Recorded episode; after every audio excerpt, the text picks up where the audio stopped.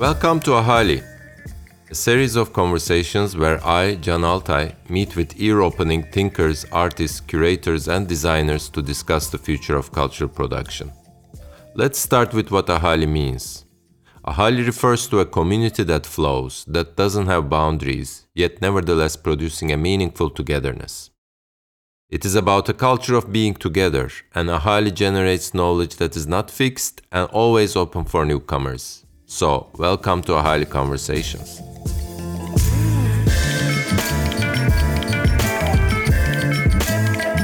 This season of Ahali Conversations is supported by the Graham Foundation for Advanced Studies in the Fine Arts. Today, we are hosting the legendary Raqs Media Collective, formed in New Delhi in 1992 by Monica Narula, Jeebesh Bagchi, and Shuddhabrata Sengupta. I like to call them intellectuals at large, but their production ranges from artistic to curatorial projects, from theoretical to educational work, in collaboration with architects, computer programmers, divers, writers, artists, curators, and theater directors, and many more. The collective also co founded Sarai, the interdisciplinary and incubatory space at the Center for the Study of Developing Societies in Delhi. And also, they are part of Cyber Mohalla project, which we touch on today. Cyber Mohalla is a network of labs that allow access to current digital technologies and provide the space and workshops for writing, filmmaking, and digital photography to women and children from neighborhoods that have limited access to such resources. These labs are also settings where a kind of productive fiction takes place as the participants continue reflecting on their environments. Raqs Media Collective is also active as artists and curators. They have curated mega exhibitions such as the Manifesta and the Shanghai Biennial, and their own work has been exhibited in many biennials and museums alike. You'll hear their unique blend of thinking on technologies and media, from surveillance to bureaucratic interfaces, as deeply embedded in societal dynamics. And we'll get to explore together how they have been producing knowledge as artists.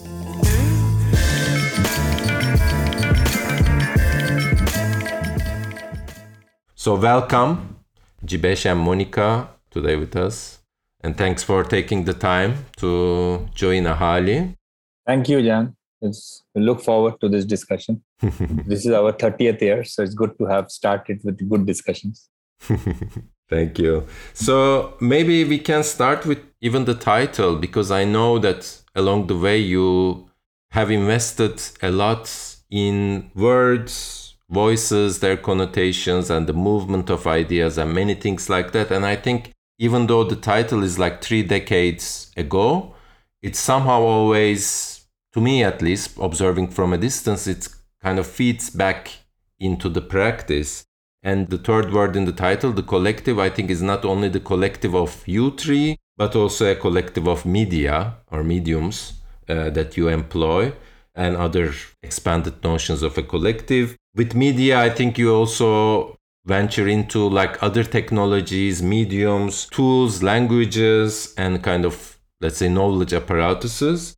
And with raqs i think in turkish is also common use is to dance and the how ideas dance how they move and also how agencies contact one another is somehow to me at least, crystallizes in the name Raqs Media Collective. I mean, I start with the reading of your title, but maybe we can go back to the emergence, how you got together and how the kind of title emerged, because I think, it, as I said, it feeds the following three decades. I just want to start by saying that you really gave the name a very expansive space because, you know, a lot of people like the word Raqs sometimes don't write the word collective they don't sometimes don't like the word. They say media is too cumbersome. Why did you write Raqs media collective? Why not? It's just Raqs collective. So you're the first one i think after a long time who spelled it out as a as a kind of with a philosophical phenomenological space. Because actually it started with that. All these different ways in which one kind of lives the present started with this uh, evocation of the word Raqs and then the word media and collective well, you know, the story I can, I better start in media res um, because when you are reading the name and you're reading the practice into the name, um, like Jeebesh said, it's really nice because I think it was some years into being called, calling ourselves Raqs Media Collective that we tried to do a translation, which was looking at our own practice. So, of course, when we were young and we saw the word raqs and we thought of whirling dervishes and we thought of the dance of ecstasy, but the ecstasy that leads to a relationship with bigger ideas and bigger, with an expanded horizon and a connection actually between horizon and or sky and ground. All of those ideas were very important to us and we were very moved by them. And so we said, let's call ourselves Raqs. And um, and the word media, I mean, you know, we were young people who were in a film school and we were discovering photography and video and 16 millimeter and all of that. So we were just omnivorous, I think, um, as an attitude uh, about everything. Um, and I think that's a pretty good attitude to have when you're when you're you know when you're discovering the world and you're discovering yourselves in the world and you're discovering what it means to be with others in the world. So the word media in the in the in the name was very much like we'll take what, whatever we get. We will just grab. We will take with both hands and see what we can do with it, and and not. Uh, and I think that's part of the reason why we never had a word had a manifesto, right? Like we didn't believe in that idea that we were coming together for something. It's like there's no reason to come together except the fact of being together, because being together you can do things in a way that we felt still feel uh, that offers uh, uh, and always an opening out of the frame that one what one starts with. But I began by saying that maybe one should look at it in media res because there was a moment when we said, wait a minute, we could look at this name as kinetic contemplation because um, you know we have said more than once, literally repeated ourselves ad nauseam by saying for us, there is no distinction between thought and practice. And I think this comes very much from, from, from you know, when you are normally, for example, one thinks that meditation is a still practice, right? You sit down, you breathe, and then you, you know, you are meditating. But what is incredible about the whirling dervishes is that they're in movement, and that it is that movement that provides an altered state. Um, and I think that's really important for us is to say that there is contemplation in kinesis, that there is thought in practice, and then therefore there is also practice in thought, that you cannot tear these two asunder and that, that these things are always prevalent in, in everything we do. And I think reading that as a self-aware moment was quite good. I don't remember how many years ago it was, but it wasn't at the beginning. I, I promise you that. Fantastic. No, but this this notion of kinetic contemplation, I think, and also not separating thought from practice is I think really resonates with me as well. That's beautiful. So, I mean, you touched on media and also like the idea of image and moving images being one of the key starting points. And of course, since you got together, the proliferation and the kind of hyperinflation of images and imagery, use of images, and the, let's say, mediation of images, the technologies such as social media and what have you, have really kind of grown to probably many different territories compared in like the time when you started. So I'm curious, what is for you at the moment the place of these images or imagery, image making? What are the maybe technologies that you are currently interested in or that you are currently investing in by thought and practice? I think this will need a longer expansion by Monica, but I will just say that, you know, mid 90s, we did a three, four years research project on history and practice of cinematography, which we never published, but we uh, uploaded or shared all the interviews we did with uh, master cinematographers working in the industry then. And the, India is a huge commercial Bombay industry. And one of the things that we found very fascinating was highly developed, extensively arrived at image making qualities uh, of black and white was suddenly jettisoned and went into complete disrepair and neglect and whole cinematic regime shifted to a low quality color so so when that happened when the technology because the shift in the commercial aspect of cinema uh, needed color and the color mechanisms started changing rapidly and we looked at so many uh, master cinematographers talking about the confusion and the hesitations that staged this transition from a very high quality image sensorium to a very degraded and uh, cumbersome image sensorium, but which was the future. You know, and you knew that the cinematographers had to reorganize, relearn. So this is an instance that kind of changed and made us very aware of these sudden shifts that actually can change the direction of the future. And then as practitioners, you have to really unlearn and learn and learn with some with resentment, some with joy, some with perils of being falling out. But actually, it's a huge kind of ferment that builds up. And I think sometimes the present uh, is uh, locked in that ferment. And uh, what's undergoing today is like a parallel experience. Yeah, absolutely. Um, Jeebesh, you must talk more about some of it because we actually were, were thinking on this and writing on some of these questions that you are posing with this relationship with the what is the status of the of the image really, and it's an mm-hmm. interesting and and a relationship of the image with futurity. As a matter of fact, we did an exhibition we curated once at MACBA, and it was called "In the Open or in Stealth." And I was mm-hmm. talking about how the future will come. Sometimes it comes open and straightforward, and you can you know what's coming and you can deal with it. And sometimes it comes in stealth, and you have to find yourself sort of grappling with its unexpected. And one of the things I think that is unexpected uh, is the fact that, in spite of the fact that billions of images are made every day, actually many more, many many more are made and never seen mm. because they're made by surveillance cameras. They're made by like those kind of apparatuses that do not have an eye. So it became an interesting question for us. We were thinking this when we were writing recently. Is an image, for example, even an what is the kind of ontology of the image if there is no viewer, for example, right? Like there's terabytes of, of data, you know, of hard disks in various locations multiple, multiple locations of, uh, you know, hours and hours and hours of people walking and emptiness and streets and roads and houses and buildings and and it's a very interesting question of like that's what i'm thinking about a lot these days is the relationship to the algorithm but especially of the image you know so and how does that technological is it apparatus in the way we even understand apparatus has it exceeded or leaked out of that term because there is no idea of of the, of the gaze at all. That's very interesting because when I was asking the question, I was also thinking about ways in which images are deployed today, you know, sent out into the world. But you are also pointing out to the emergence of new technologies that not necessarily the images are not to be seen, but maybe processed by an artificial intelligence through some pattern recognition to pinpoint just certain instances to be then viewed or something. There's a new kind of computer processing before the images are even deployed or even observed. You know, one of the things that uh, can when we were in uh, Walker Center, and that's the work you remember, it's a structure we made with Atelier Bow-Wow. The whole thing was uh, the kind of an open culture, a sense of where the culture shares, opens its code, shares its uh, forms of making, and then allows the world to repurpose and develop from it.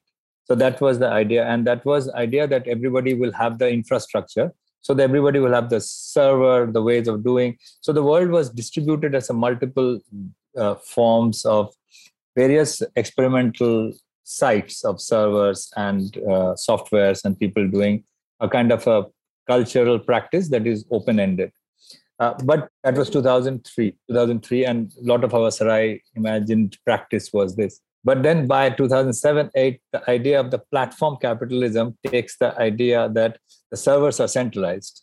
So you actually participate in platforms rather than work with the infrastructure of the server. So what is interesting in few years time, it is this shift that happens in the language almost. Like you log in, it's free, you just have a password, then you produce your worlds. And that's the kind of practice that we're doing from 2000. It was a bit like for us the black and white to color shift because it shifted the platform. And platform changes the nature of image. Platform changes the nature of circulation of image. The whole idea of virality more than interpretation takes over.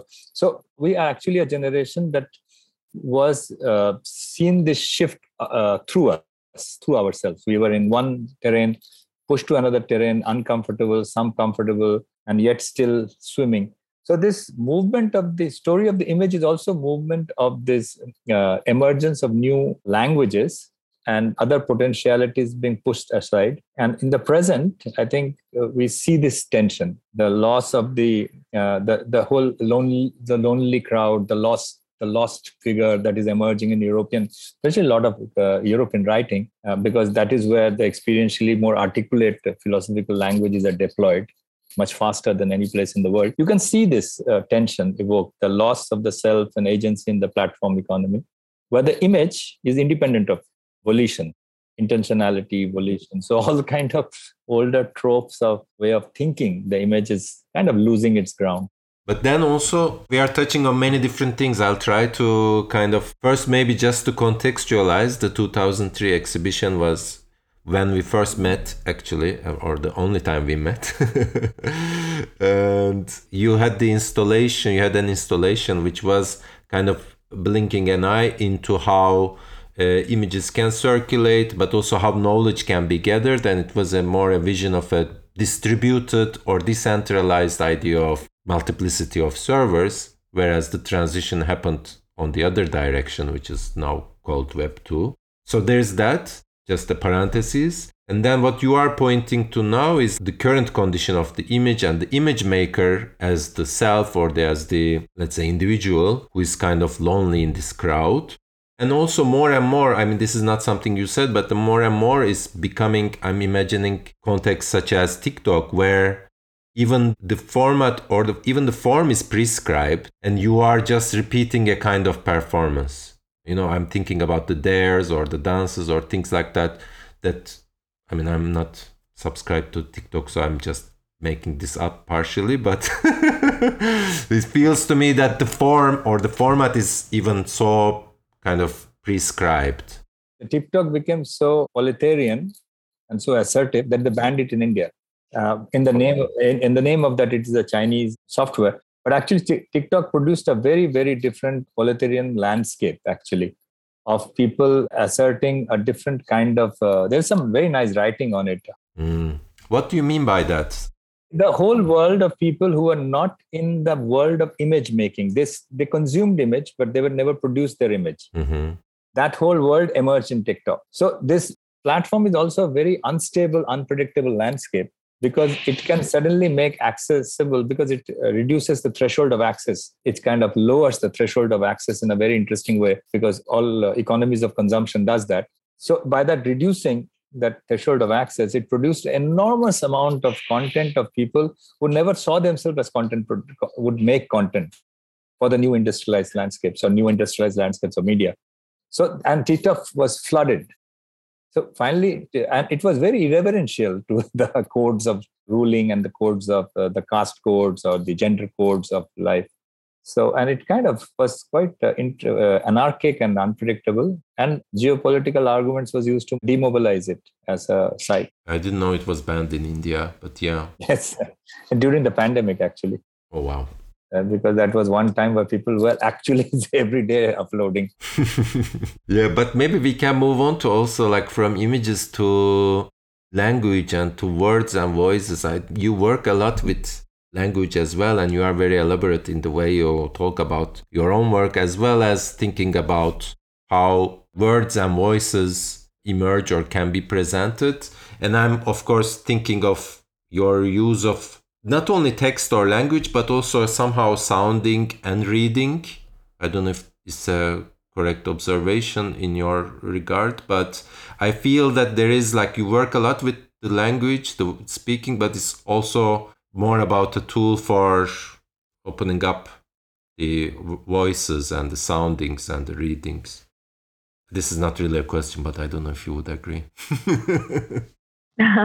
I mean, it's kind of difficult not to because I think for us, the question of, I mean, it's a very big question slash comment because I'm thinking about the affect of sounding and reading while I'm I'm talking right now. But I would say that um, the question of language and how it accrues as a form and then what leaks out of it, right? Like what leaks out of a word besides the meaning that it obviously has. And of course, it's always very interesting to think of things like patois and like clang and so on and so forth, like how things get made. You know, I remember we were reading this uh, fragment from Abhinavagupta, which I think is a ninth century text. which was looking at performance, a text written about performance. But there was this one moment where it talks about horripilation.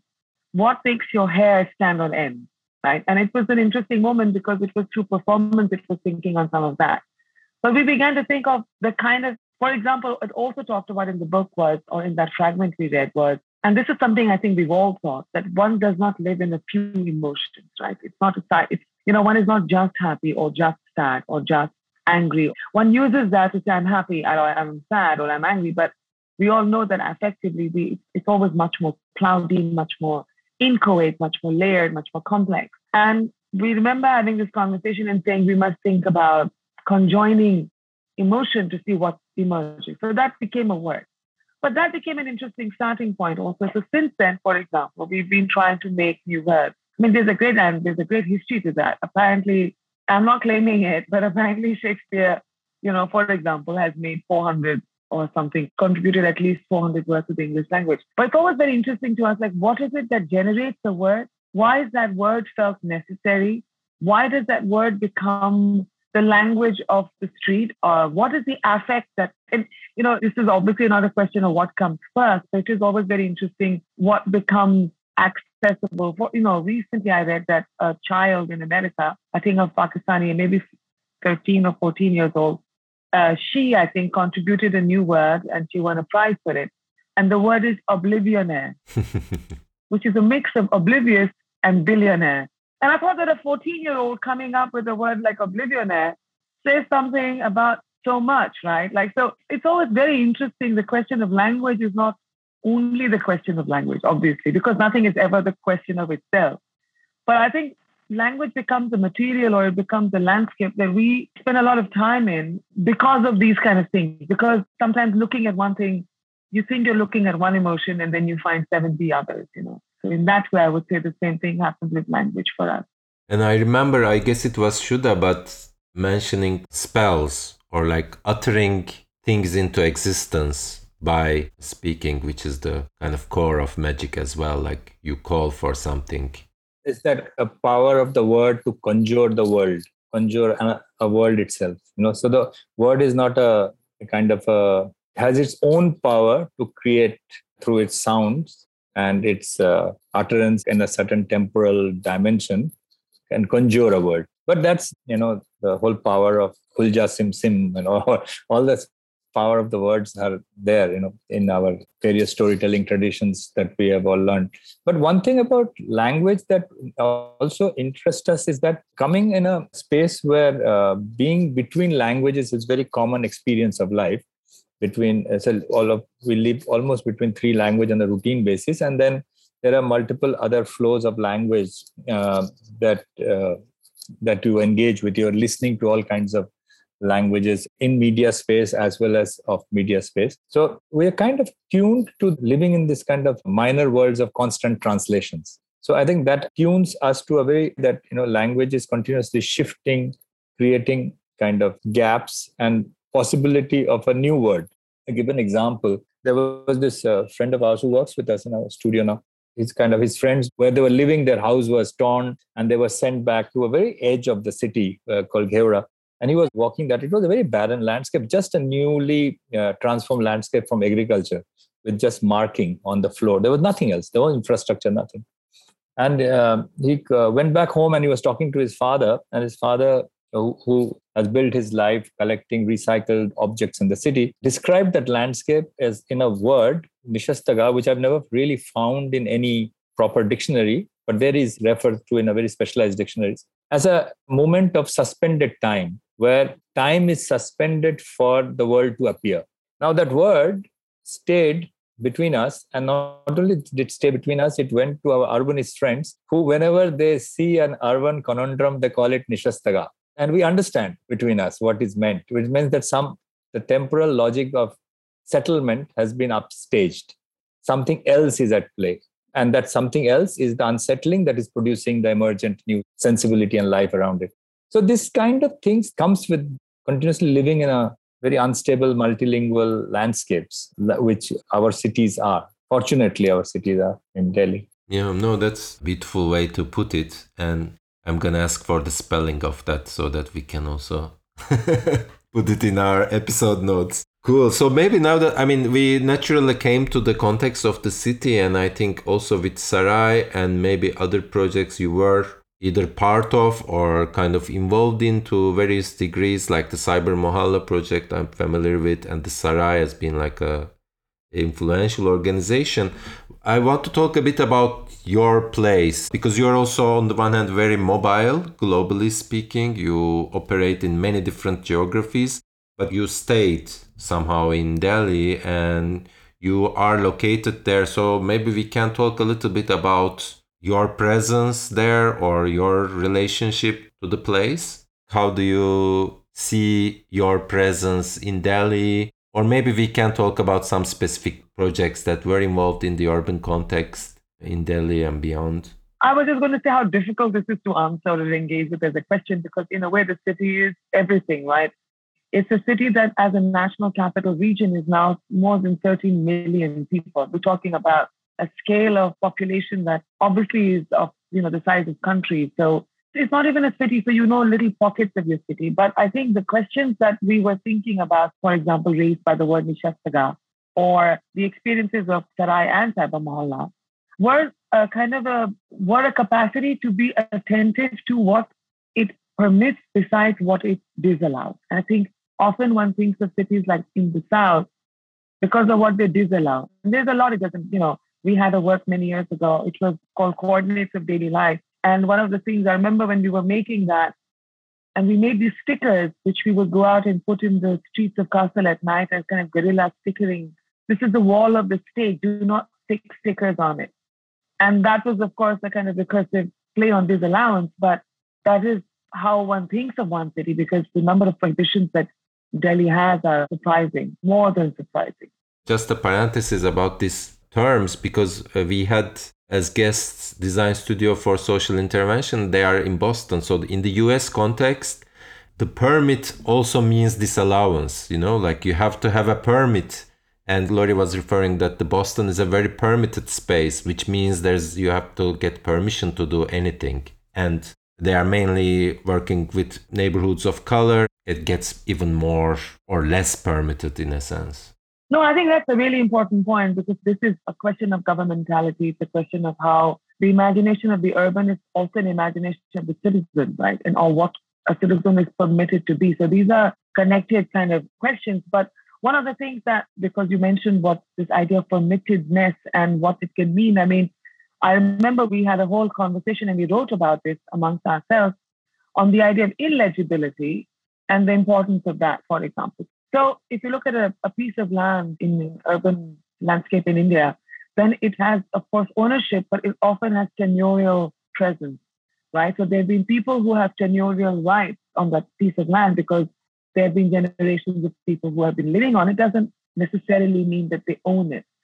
But this question of tenurial rights and what tenurial rights can be that was often negotiated and you know it was not a direct procedure but it was maintained over years and for example in bangalore this is our friend solomon benjamin who is an urbanist and who spent a lot of time at sarai as well and he was looking at the fact that this um, heightened 20, 20th and late 20th century early 21st century sort of uh, need for transparency you know this is glass coming home to roost this idea that transparency is a great and wonderful thing because once you know things, then you can do things better.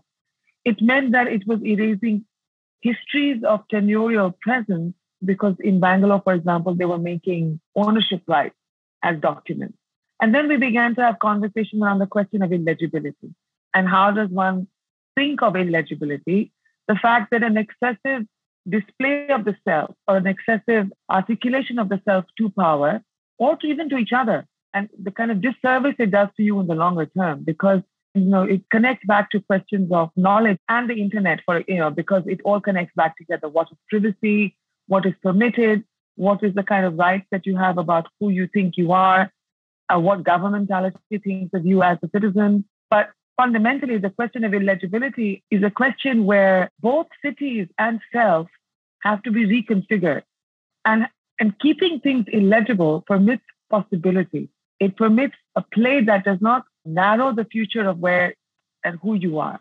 That's very interesting. So you're suggesting sometimes the lack of legibility is also a kind of positive for other possibilities to emerge. Do I understand correctly, or yeah, there's a kind of kind of you negotiate uh, legibility. So it's kind of negotiated illegibility, legibility. The in Hindi, there's a beautiful word, pardedari, which is basically you keep a veil. The play of the veil. Yeah, play of the veil. You keep it alive, keep it mobile, moving, so that it allows you certain freedoms and a certain masquerade, a certain uh, kind of uh, possibilities always at play. You know, and as, as it, it is not it is not in that language of duping and that kind of binaries of you know it's not in that it is a kind of a play to keep certain life forms alive and breathing because life forms needs time to breathe and sometimes in our search for very legible definitional ways of defining life we do violence to the temporal regimes of forms of living you know yeah what we have learned in our last 20 years actually thinking urban and then living it in some very intense ways is that it is the questions that are coming out of it are something that are going to shape very fundamental questions of the future. And cohabitation is tested to its limit here. So, and if cohabitation has to be a serious proposition of human society to think through, with so called the climate change, as we were discussing before, cohabitation not as taken for granted, cohabitation not as me and my neighbor, but a very wide perimeter of the world. I think this question the cities are posing, the forms of life it experiments with, it kind of negotiates and falls into, will be something that important to register. And also cohabitation then includes the non-human living things and also technologies and infrastructures and how we co-inhabit. There's so many animal worlds in our city, the goats and the dogs, and you know, like they're not to be banished so now the good thing, the good turn that has happened is that this is not seen as a older life form or a life form that has to give way. So that is the good thing that has happened in the last decade or 15 with this urgency of the climate. The value judgment on life forms have stopped a little bit. And things are being seen what it is, you know, and what is it doing, what is it activating, what is enacting. So that's a very good chance to rethink our cities again back where keeping a goat was seen as a anachronism now it is not so you know? That's very interesting. And again a small parenthesis could be worthwhile but maybe you can help me describe the cyber mohalla project because it also touches on this question of legibility and literacy especially in relation to digital technologies cyber Mohalla was a program or a project that sarai started in the very beginning of sarai uh, and its imagination was how does one think of the neighborhood in relationship to digitality, which is what the name is. Cyber means the digital, and Mohalla uh, is the neighborhood. And the premise of this was to start with uh, media labs, like we had a media lab in Sarai. We proposed to make media labs in certain neighborhoods in the city. The first one was in LNJP, which is a neighborhood primarily working class eh, behind Connaught Place, which is like a big center of the, like a big fancy part of the city. And the premise was simply the question of, I guess it was sort of asking Sarai from the very beginning, and Cyber Mohalla was the point of that in, in the way it sort of worked out, was the question of knowledge and phenomenology, right? Like who makes knowledge, who reflects on it, and who gets to speak that life. And for us, it was always very important. And that was the beginning of Cyber. And of course, it became its own independent force and did all the things that it did. But the question was, that one that how does one create a landscape where there can be an equal space to think and act on the urban and the digital together to making your own so cyber became an ensemble and their publications their texts were often collectively written and they did a number of contributions to publications and so on because you know like recently if you see the last few years, if you follow a, a, little bit of rudimentary way, if you follow India, you will see there is a. I'm giving this as an example of the uh, import of our experience with Mohalla is that the crisis around the document. So the document has become a very crucial vector by which people are interrogated now. Not only earlier they were interrogated about their residency claim on a city. Document was very central and accessing state welfare. Okay. And for us growing up, accessing our associative living. So if I have to form an organization, you know, I need documents. But now the documents have taken on a charge of the making of the very claim to citizenship is to be interrogated for everyone. And Primary for the top end is Muslim citizens, and then followed by other people. So what happens is this document in Sahiba we understood the rich life of document that people have. And we also understood that the documents were produced by the hard work of women. Women would stand in line. Women actually produced the documentary evidence of the life of a family. Women actually negotiated with bureaucracy, with various different welfare structures and infrastructures. Uh, men played the political space and field and the decision making, but the women negotiated it and created the documentary history of families and neighborhoods. Now, suddenly, when you see hundreds and thousands of women, in this case, Muslim women, coming out and protesting and claiming, reclaiming the space of citizenship and debating, reclaiming the site of the equality and fraternity, what you find is that the, the richness that we understood then, that these are the women who knows the documentary life, who knows the state, who knows actually, so they're so they are very aware of when the documentary when the state starts becoming malevolent with documents.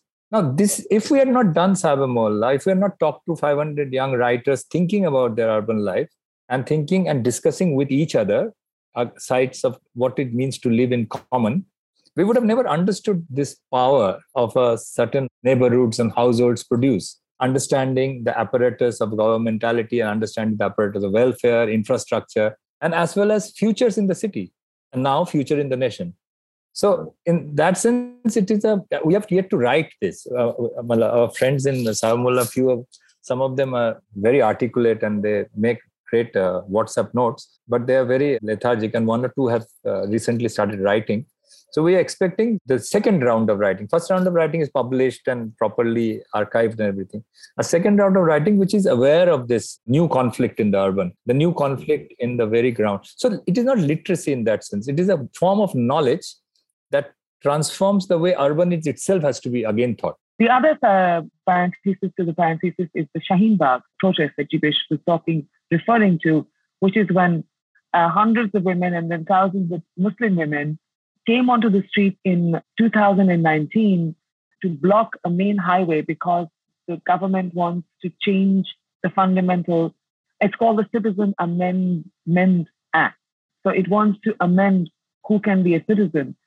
And so the question of the document, and of course, as you said, the people who are looked at most suspiciously are the people who are from the Muslim community, even though it's only 20% of the Indian population, is the other that creates a lot of anxiety. But it was the, it was Muslim women who were standing and then moving from the streets, and then of course other thousands of other people joined over days uh, and so on. And the constitution became the kind of the text that was uh, carried and held aloft by the women but also by uh, and, and all sorts of discussions and conversations and speeches. And then it had its own life force again. But it was very intense, and it was the coming of COVID that brought us to a halt. And in the very early days of COVID, while everything else was frozen and we were all supposed to be staying at home and not moving, the first thing the government did was have painters erase all signs of all the signages and the writings and the markers on the walls of of Shaheen Bagh. It was like, while, you know, it would come in the paper. So it really was the locus of a lot of anxiety. And even now, it's the, the very phrase Shaheen Bagh, which is the name of a neighborhood, it evokes a lot of anxiety, is, is one nice way to put it. Tremors, not anxiety. Tremor, yeah, tremor is a better word. I had a couple more questions about the way you work, but maybe I can keep that because I'm also conscious of the time, and maybe now would be a good moment to open up if there are any questions from our small group who are with us today. Ahali conversations are recorded together with participants who can join in the conversation with their questions. If you'd also like to take part in these live gatherings, visit ahali.space and send us a line via email. Actually very excited to get the chance to ask you a question. I was looking at uh, your website earlier today and um, I saw something that uh, caught my eye. Uh, in specific, it was like the, the categorization of that you use in order to, you know, like categorize your project. So I was wondering if you could explain the difference between practices, para practices, and infra practices? Thank you. I have to answer this. And this is still a debate. While we were making the website, one thing that kept on happening was that it was all becoming just showing all the different things that we have done. But there is a lot of thinking that happens, and we differentiate the stages of the thought and we differentiated the associative capacities. So if you see a practice is something that you can say is something that three people are doing with a group of other people, little bit of in a scale. Para and infra are different associative capacities and logic by which we are we work. Now, why we say the associative is that associative logics in contemporary art is the most powerful of contemporary art. We're writing this now in a little more fleshed up way. Is the most uh, you can say anxiety generative capacity of contemporary art is associative dimension. So this para practice and the infra practice are our way of trying to figure out a new language for the associative dimension of our practice sarai we call it the para practice something that is extended, elaborate, and we it has a life of its own. Like Cyber Mohalla is for us a para practice. And then there is an infra practice. Infra practice is something that when we are doing curatorial, we enmesh other curatorial intelligences and practices in it. And we enmesh that and let it also grow and find its own rhythm. But that's we call infra in the sense that it is enmeshed and moving as currents below. So the curatorial is marked by our presence, but our presence is highly distributed and broken down, and subterranean currents are flowing around. So that we have named infra. So, in the sense that you can say that you're desperately trying to work kind of a language and a concept that brings into fore the associative dimension of contemporary art and the way we understand contemporary art's potency through the events. So, uh, infra practice could be happening in a biennale or could be happening uh, in a small institution that we are part of or we are contributing to. Para could be something that has a life independent of us. But associatively, we have to engage and keep on thinking it. It is not something that has happened and left behind. So we named it like that. So it's kind of an opening of the space of the practice and also to say that this practice is actually open to all kind of linkages and those linkages have their own dimension but they're different also so it's like trying to figure that language out it's a nice question i think because in between three of us we keep on discussing this oh you put this in para no this is in infra but it's a good it keeps us uh, active to ourselves Thank you, Alessandra, for the question. Now that the notion of practice is raised, I have a very kind of blunt question, but I'm really curious. Like, what does a Raqs Media Collective working session look like? Like, how do you how do you all work? sometimes it is so silent that I don't think people figure out there are people sitting, and sometimes it is so exuberant and rough that people think that they won't return back tomorrow. So it is as far and like that. But it basically a lot of uh, continuous exchange of matter of text image ideas stories meetings uh, all kind of exchanges and transmissions of it and also not between us only between many footprints of our and then a sudden sometimes a good burst of serendipitous combinations and sometimes a very very struggled way and very attacked and you know dismantled way of create moving towards a thought sometimes very fluid sometimes engendered by a very nice question or an encounter with someone else who ask us to move ask us a question and ask us that how are we to respond and it completely changes the way we were on something and many times very quiet nothing happening i was just going to add that i think what was interesting about this covid experience because you know we even though we've been working together for so long, we basically try and meet all the time. Like it's a pretty daily practice. You know, in some ways we are like, okay, we have to meet every day. We have to meet for a few hours. We will meet in the in a kind of third space. Now, I mean, for the last few years, and before that, it used to be Sarai. Before you know, we've had various. But one of the things that we felt in, in what we realized, what, what happened in COVID was that we couldn't meet. Right, we couldn't meet physically. And it was a very interesting thing because in a way, you know, you had Zoom, so we were talking to each other. Some, you know, Jeebesh was rather sick, but you know, at some point we were still connecting and so on. I think not seeing each other physically for so many months did affect. So one of the things that we're trying to do, for example, now is to meet at least once a week, but not in the terms of the everyday like we used to make earlier. Like let's change for ourselves also. And I think this is an interesting. It wasn't even a. It wasn't even a conscious way of doing it that we needed to do this, but we definitely needed to do this. Was to say, okay, we have to change the terms of our own dialogue because when life can change it for us, how about we try and change it for ourselves? And I think this is not exactly the question you asked, but right now, this is the most important aspect of things for me is the fact that we are willing, able to change the terms of how we meet, of change the tenor of the conversation, to say we'll have a glass of wine in the afternoon and talk and eat a lot more than we would normally eat, and then keep talking till nine o'clock at night because just one day a week forget it, you know, and we might work in that. We might we might write something. We might say, okay, we have to answer five emails. And then we'll just sit and talk about, you know, the newspaper headlines that day or a book that someone is reading or, you know, things like that. So I think this has been the big shift, I would say, in a long time. Or a dirty gossip.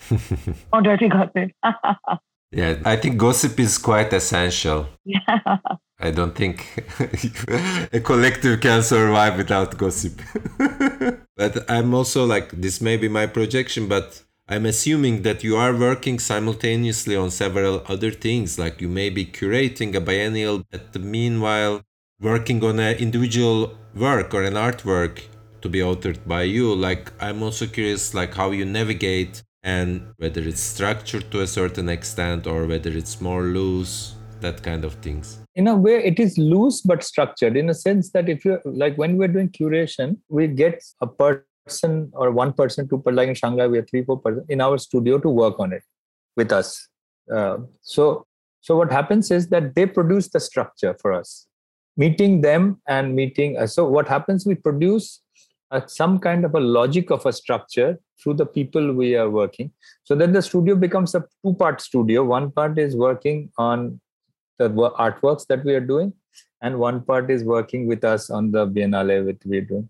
So and and you know and curatorially like if you see even then the curatorially you will see in biennale we name like the curatorial collegiate we name everyone as the curator who works with us.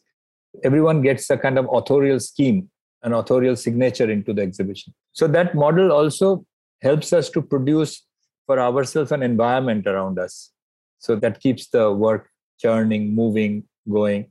And uh, similarly with artworks, artworks are a little more complicated because it needs a very different kind of orientation and a different kind of concentration. So sometimes it needs a off day. So we have to produce for ourselves off days. So things like that. It is structured, but it is fluid in the sense that one is not canceling each other out. While working on an artwork, we may suddenly come up with an idea that is going to really impact very big way the way that Biennale or any exhibition that we're doing is shaping up. And there, something that somebody says or does changes the way you are actually thinking about your work. So my question is about the lost film, Half the Night Left and the Universe to Comprehend. there is something very powerful and poetic in the absence uh, or in the removal of something when it's a crucial part of a narrative. So I'm curious about your take on that. Uh, what is your relationship with that loss like right now? Thank you. What what a beautiful question. You're absolutely right. I think the fact that we have never seen it since we made it, because it was lost soon after, is the most powerful thing it can be because it we remember fragments from the shooting. We remember, you know, we have the text somewhere of the script. I remember the actors like they used to look like then, but there is no facticity to this. And because it's not a fact, it's not a fact, it's equally a dream. But it's also equally a crucial moment because if, we hadn't made that film, we wouldn't have become Media Collective, honestly, because it was while making that film that we said, if you know, let's let's make a film together. So we wrote a script overnight. Let's go and pitch it to someone so that they can give it. Uh, it was literally very intense. We almost broke a 16 millimeter camera while shooting it. That would have destroyed our lives financially forever, but saved it in time. We made a shot in which the camera pans to nothing and comes back to the character dying in the hospital. And the mentor was going insane with that shot. He was like, Why does the camera move to the wall? And he said, Because we wanted to. I'm sure if we saw the film later, it would have been ridiculous. Like it would have been absolutely ridiculous because it made no sense. But at that time when you're 21 and you just want to do things, it was great that it happened. And it is even better that it lost. But you know, somebody sent us a mail from Philippines that he trying to trace it and he is almost I think trying to locate that there is one high band copy of it in some archive in Germany. So he, he has almost found a link. So he's, he sent us a link that he's almost found the workshop in which it was talked about through some uh, of his own archival research. So I'm waiting for his discovery, which will take 10 years more, I guess. So I'd like to ask something as well. Could you introduce Ashwatthama for our listeners and maybe where have you seen him the last time? Maybe in Ukraine? I mean, honestly, this question does not even need an answer. That is such a beautifully phrased question because the haunting that Ashwatthama has does uh, continues in Ukraine. Ashwatthama is becoming very busy with time. It's become busier and busier. Like when we wrote Ashwatthama, it was, I think, 2004 we wrote Ashwatthama, uh, the poem on Ashwatthama. And that poem re- reappeared in many forms but it's somehow it is a kind of a affect of this sensibility that cannot ever complete its mission and, and always has to burn in its act. So in his inner world it is burning on his act because it can never complete the destruction it has set itself on. So it's a kind of a you find it around you yourself sometimes ashwatthama Definitely. And uh, even when I do grocery or like when I'm in the public transportation, like I encounter it from time to time. And and of course, like one should acknowledge that Ashwatthama is somewhere hidden within everyone's subjectivity in a sense. So one has to control it. Yeah. Or tame it. I don't know. Or to reconcile it. Well, it has to die, one has to keep it alive and dialogue it. It's repressed. It is very dangerous. I think. Now, I'm just saying that right now, for example, newspaper and you know in the morning reminds us again and again what it's a this negotiation with Ashwatthama is a delicate and a delicate and nuanced thing, because right now, I mean, besides of course the big wars that are happening, multiple wars that are happening right now in the world, when you open the newspaper in the morning in New Delhi, where I am, or something all over the country, you are always dealing with the news where this some people have let Ashwatthama unleashed. And so the kind of the kind of travails that they put on other on the body of the other is extraordinary. And then you also see that this is what can happen if you've repressed it too long. But at the same time, if you don't tell Ashwatthama to to stay where it needs to be, it does create a lot of pain. So I think reconciliation is probably the best word for Ashwatthama. No, money. No? Redressal reconciliation doesn't work.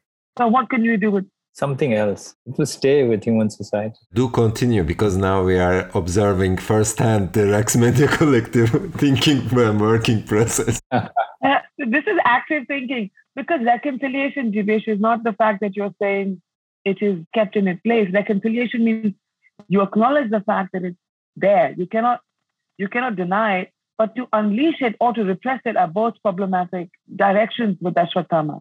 The thing is that Ashwatthama can never give justice because he's haunted by justice. So, and he thinks retribution and revenge will give him justice and is assuage his pain, and that can, keeps on increasing it. So he cannot be reconciled. It is only that you keep it alive in your head as something that is also mobilized around you through you. So redressal and reconciliation is a modernist uh, fiction of thinking this. I think so. No, what you said about it is not possible for there to be justice, but it is haunted by justice. So it escapes the very form that it wishes to have. Yeah. Its being escapes that form that it desires. That is human, obviously. And that I think is a very interesting kind of formulation that you have made for Ashwatthama. I would still think about the idea of reconciliation is not truth and reconciliation in that sense. But like reconciliation is the fact that you acknowledge the fact that it coexists with you. You have to reconcile to that fact. Not that you can reconcile communities, not in that way. Okay, you are using it in a different way. Thank you for the questions. Your, your questions are so amazing that it made my day.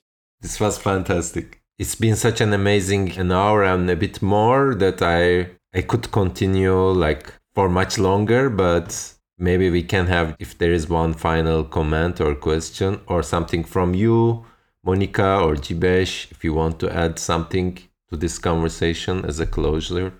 One thing you know like today i was reading this essay by an architect historian. Uh, there was this person died a few days back mahendra raj who was one of the finest structural engineer that was ever produced in india and he made his he kind of designed structurally uh, this hall of the nations in 1972, which was supposed to be this progress ground hall of the nation. And it was an incredible building. If you type uh, Hall of the Nation, Mahendra Raj, you will find this building structurally. It was a kind of a, how do you call it? Uh, structural beams and rising like this with massive play of sunlight and wind. And for in 72, it was supposed to be the heralding, uh, 25th year of Indian independence, heralding the, but that building didn't survive. It was demolished two years back to make way for a new building for the 75th year of Indian independence. So, what is interesting is one of the most daring act of making building and claim of futurity lose the charm of the futurity for the same for the ruling class when it matures itself into thinking it's a global ruling class and destroys its most global movement to celebrate its 75th birthday. Now, I think that you can say we are in that kind of complex cusp because we are interested in questions of futurities, claims to futures. We are interested in how past keep on haunting, like you said about Ashwatthama.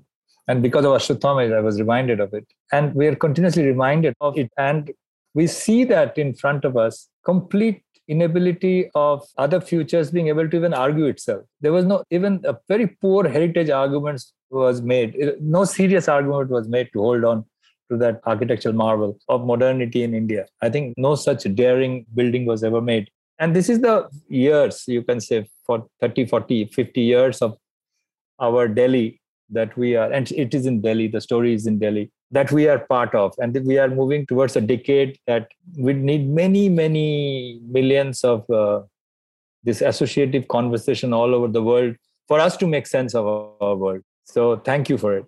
No, thank you so much for this final anecdote as well, because it's like one of the ongoing threads of this season of Ahali is like historians of other futures. So that touches directly on that thread as well. So I appreciate it with that regards. And yeah, thank you for this amazing session, Monica, Jeebesh, and everyone who joined. Thank you, everyone. Thank you, Can. Hope to remain in touch. Yes, it was uh, really, really exciting. See you more often than Yeah. 20 years or whatever it 20 years. yeah. It was remarkable. Thank you, Can. Bye. Ciao. Thank you very much.